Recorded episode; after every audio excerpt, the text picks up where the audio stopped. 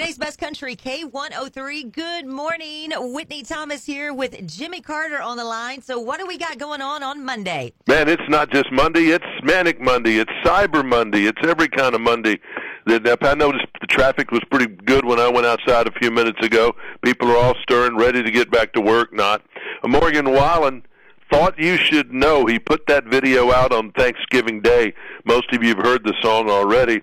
It's a simple video. He sings it just to a camera in a dark studio, but halfway through we see there's a little bit of an audience behind the cameras, and the audience includes his mother who is mouthing the words to the song.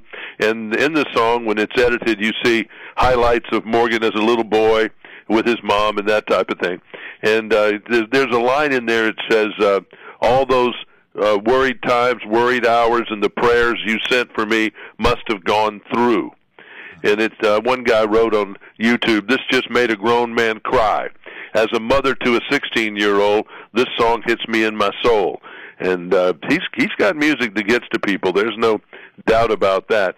His schedule for next year still seems well very unclear. We know Australia's in March, Panama City and Myrtle Beach in June, and Edmonton, Alberta, Big Valley there coming up in August, but there's a whole lot of stuff coming any day now.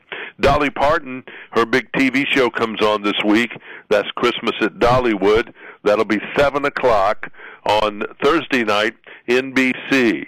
Dolly says she wants to put a museum in the Nashville area. She just says there's a museum in Dollywood, but I want to put something here closer, maybe a Dolly Center or something like that that will include a museum. We'll see what she does. There's no telling what that lady will come up with. Might put a library together for kids or something. You know, she loves that. Uh, and I watched the last night again the HBO Rock and Roll Hall of Fame induction, and it was very good. Zac Brown band backed her when they did the songs, and and it was great. Bonnaroo, she's considering playing there. That's that big pop festival in Manchester, Tennessee every summer. Said she'd play things like that, but she's not going to tour. At the Opryland Hotel in Nashville, the Oak Ridge Boys have started their 32 show residency. They play just about every night now through New Year's, and that's a bucket list show to go see them and see that one of a kind Opryland Hotel.